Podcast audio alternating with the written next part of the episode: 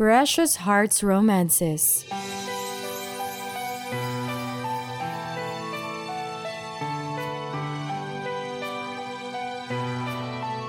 Impostor by Marta Cecilia.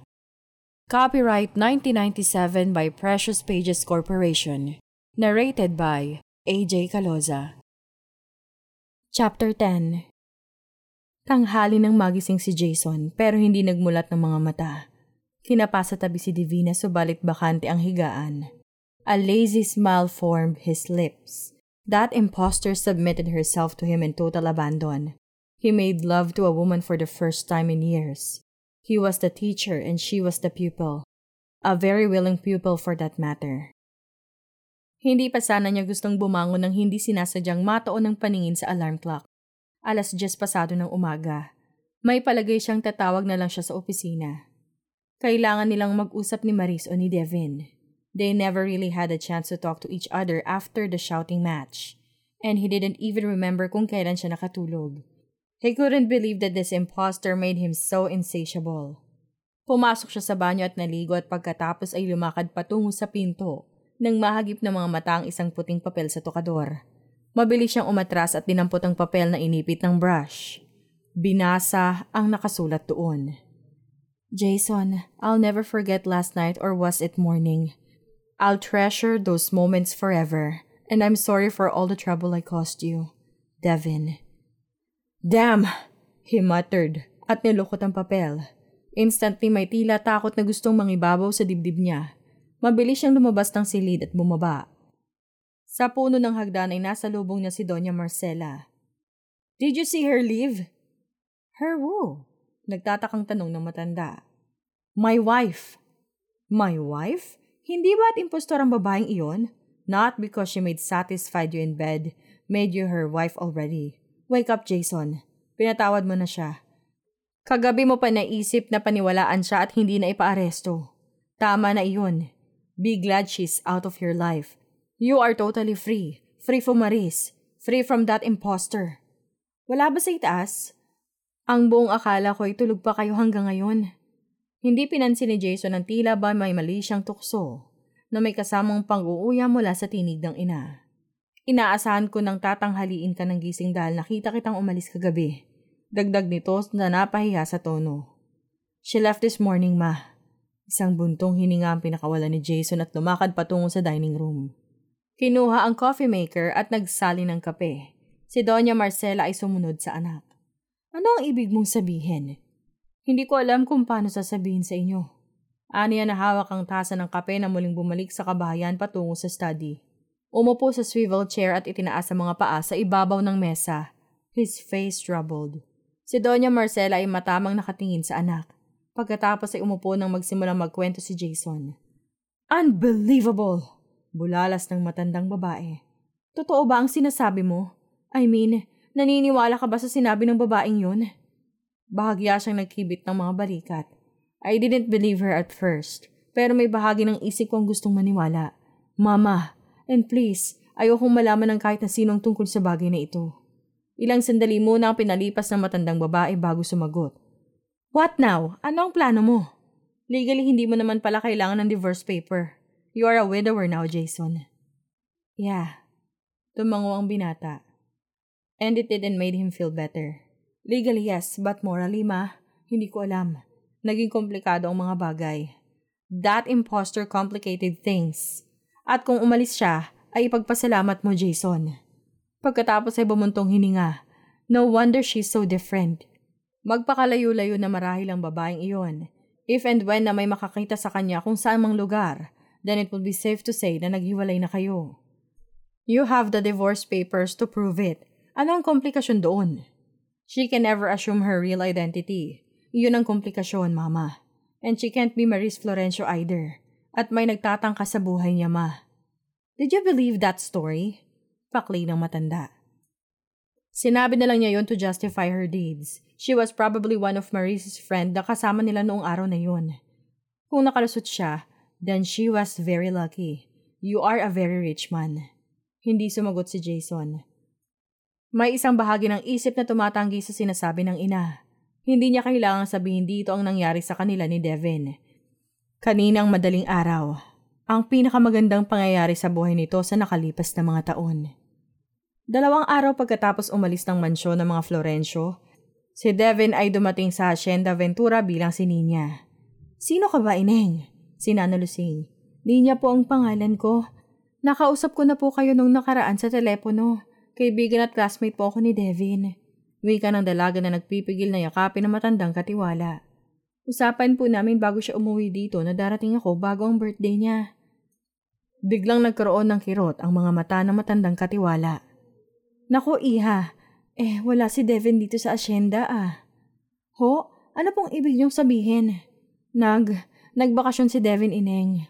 Ang matanda na umilap ang mga mata at luminga sa kabahayan. Sa mga kasambahay ay wala ng pag-asang makita at magbalik pa si Divina. May mga nagbalitang nakidnap ito at maaaring pinatay o ginawa ng masama.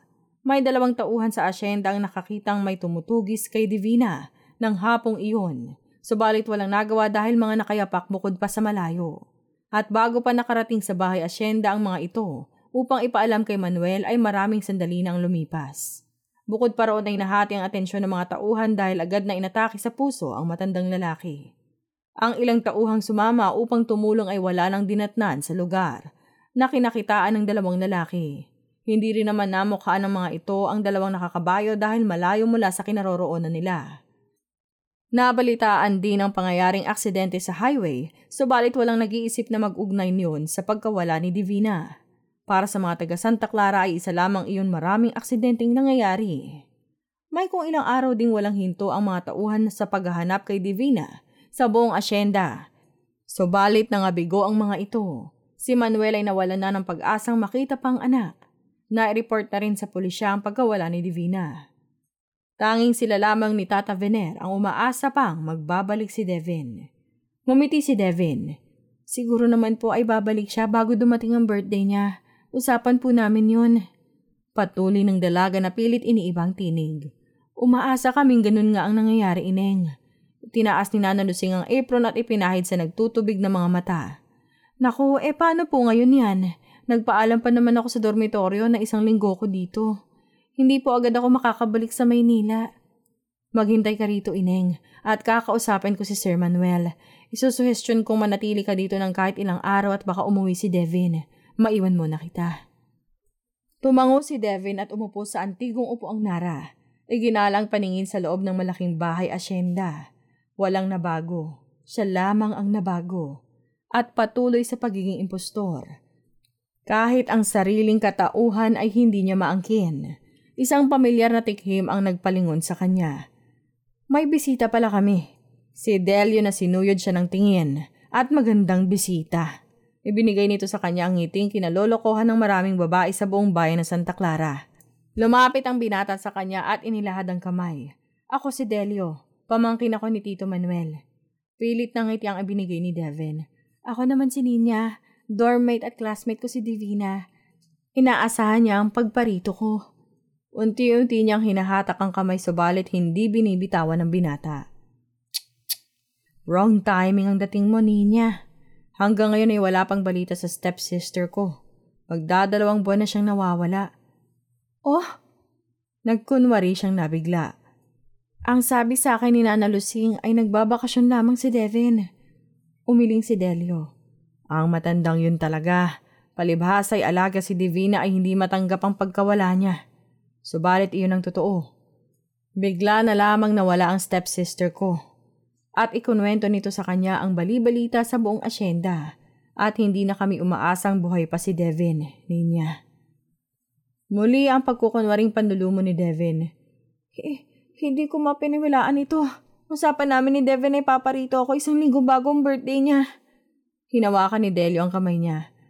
Para hindi masayang ang pagtungo mo rito sa Santa Clara ay inaanyayahan kitang manatili rito kahit isang linggo niya. Tulungan mo akong bumaba, Delio. Mula sa itaas ay ang malakas na tinig ni Manuel. Sabay na napatingala ang dalawa. Si Devin ay kulang na lang natakbuhin ng ama. Umusa lang paumanhin si Delio at naiiritang pumanhik sa itaas upang tulungan bumaba si Manuel. Si Nana Lusing ay nagkakandahirap na ibaba ang wheelchair. Nang maibaba ang matanda at ang silya nito ay muling umupo si Manuel. At takangiting pinagulong ang Celia patungo sa kanya. Kaibigan mo ba ang anak ko, Iha? Magandang hapon po. Aniya sa baradong tinig. Umupo ka uli. Utos ng matanda. Sinabi na ba sa iyo ni Nana Lusing ang tungkol sa anak ko? Nagkalambong ang mukha nito. Ako nagsabi sa kanya ng katotohanan, Tito Manuel. Si Delio. As usual, iba ang version ni Nana Lusing. Tinanaw nito ang matanda na walang imik na nagbalik sa kusina. Ikinalulungkot kong hindi mo dinatna ng anak ko rito, Ninya. Ako may nagawa na ang lahat upang malaman ang totoong nangyari sa kanya. Baka patay na ang anak ko. Nabasag ang tinig ng matanda sa bahaging iyon. Buhay ako, Papa! Ako si Devin! Gustong sabihin ng dalaga pero inawat ang sarili. Hindi niya kailangang magpadala sa emosyon. Kailangang malaman niya kung sino ang may gustong mamatay siya at kung bakit. At para naman hindi masayang ang pagtungo ni Ninya rito, Tito Manuel, inaanyayahan ko siyang magbakasyon na ng tuluyan kahit isang linggo. Patuloy ni Delio na makahulugang tumitig sa kanya. Bakit nga ba hindi, Iha? Magkaibigan kayo ng anak ko. Nabanggit ka niya sa akin at ikaw lamang ang kaisa-isa niyang kaibigan. Ikinagagala kong imbitahan kang manatili rito. Salamat po, Um, Mr. Ventura. Tumihim siya. Sinisikap na manatiling ibang tinig. Talaga pong gusto kong makarating dito sa asyenda. Matagal lang naibibida ni Devin sa akin ang lugar na ito. Don't you worry, Ninya. Delia smiled. Ako ang magiging tourist guide mo sa buong asyenda. Isang ngiti ang isinagot ni Devin. Si Manuel ay muling tinawag si Lusing upang samahan sa itaas ang bisita. Ipagamit mo sa kanyang silid ng anak ko, Lusing. Opo, Sir Manuel. Tayo na, Ineng. Maagang nagising kinabukasan si Devin. Halos hindi pa sumisikat ang araw. Madilim pa halos nang manungaw siya sa bintana. Si Stella ay nakatagpo niya kagabi. Paghanga at pagkaingit ang nasa mukha ng madras sa tuwing tinitignan siya ng palihim. Si Delia na may hindi humihiwalay ang mga mata sa kanya. Si Manuel ay tahimik at halos hindi galawin ng pagkain. Naaawa siya sa ama. Ninaramdam nito ng husto ang pag-aakalang patay na siya. Kung maaari nga lang sanang sabihin niya rito ang totoo. Hinayaan niyang haplusin ng hangin ng mukha niya. Ang isip ay nasa Maynila, kay Jason. Iniisip niya kung paano ang ginagawa ng lalaki at kung kahit paano'y naaalala siya. At si Joshua, hinahanap kaya siya nito? Kahit papaano'y may bahagi na ng dibdib niya ang okupado ng bata. Pinuno niya ng hangin ng dibdib. Umalis ng bintana at lumabas ng kwarto. Sa ibabay naroon na si Nana Lusing at naghahanda ng almusal. Nagkakape siya nang bumaba si Delio na sinamahan siya sa almusal. Ilang sandali pa'y magkasama ng dalawa na lumabas patungo sa kwadra. Si Nana Lusing ay gustong bala ng bisita na mag-ingat sa gwapong binata. Hindi iilang kadalagahan ang pinaluhan nito sa buong Santa Clara at Karatig Bayan. Hindi nga lamang magawang magreklamo ng mga magulang dahil kay Manuel. Nagkunwaring hindi marunong mga bayo si Ninya kaya nagkaroon ng pagkakataon si Delio na may angka siya sa harap nito. Sinikap ni Devin na baliwalain ang sadyang pagdikit ng mga labi ng binata sa batok niya. She wasn't inexperienced anymore. Sa kalahating magdamag na kapiling niya si Jason ay napakaraming mga bagay na ituro nito sa kanya. Mga bagay na hindi niya akalaing madarama at mapupukaw mula sa kanya. Na tuwing sumasagi sa isip niya ay nagiinit ang kanyang katawan at kasabay niyon ay umaasam na sana'y maging madali para sa kanya ang paglimot dito. Sana'y hindi mo pagsawaan ng lugar na ito, Ninya. Ani ni Delio nang nasa pataniman na sila ng mais. Natitiyak kong hindi. Nature lover ako, Delio. Ngumiti siya tumingin dito. Ikaw, anong ginagawa mo kasalukuyan? Nagkibit ito ng mga balikat. Bata pa man ako, Ninya. 23 lang. Isa pa, hindi ko gusto dito manirahan sa asyenda. Matagal na sana akong umalis dito kung pumayag lang ang mama na lumawas kami ng Maynila. Marahil ay pamamahalaan ko na lang ang asyenda isa sa mga araw na ito at may posibilidad na ipamana sa akin ni Tito Manuel ang asyenda ngayong wala na si Divina. I see. Muli niyang ibinalik ang tingin sa kamaisan upang hindi makita ni Delio ang galit sa mga mata niya. Sinabi ni Delio ang isang dahilan kung bakit nanaisin ng isa na mawala siya. Pero hindi siya makapaniwalang ipapamana nga ng papa niya kay Delio ang asyenda. At kailangan ko ng katuwang sa buhay upang pangasiwaan ang walang hanggang lupaing ito. Ninya. Makahulog ang sabi nito kasabay ng patay mali siyang pag-akbay sa kanya. Tumikim ang dalaga. Gustong alisin ang kamay ni Delio sa mga balikat niya pero pinisil na binata iyon. She tried to give him a warm smile. Mapalad ang babaeng pag-uukulan mo ng panahon, Delio. May palagay akong natagpuan ko na siya niya. Wika nito habang matama na nakatitig sa kanya. Tayo nang umuwi at baka hinahanap na tayo sa bahay. Mabilis siyang bumalik sa kabayo. Hindi nagpilit si Delio at nagulat pa ito nang sumampa siyang mag-isa sa kabayo. Muntik na niyang sipain ang sarili dahil nakalimot siya. Isang matamis na ngiti ang pinakawalan niya rito. Madali lang pala namang gawin eh. Ilang araw pa'y matututuan ko na rin mga bayo mag-isa. Si Delio ay hindi sumagot at nakatitig lang.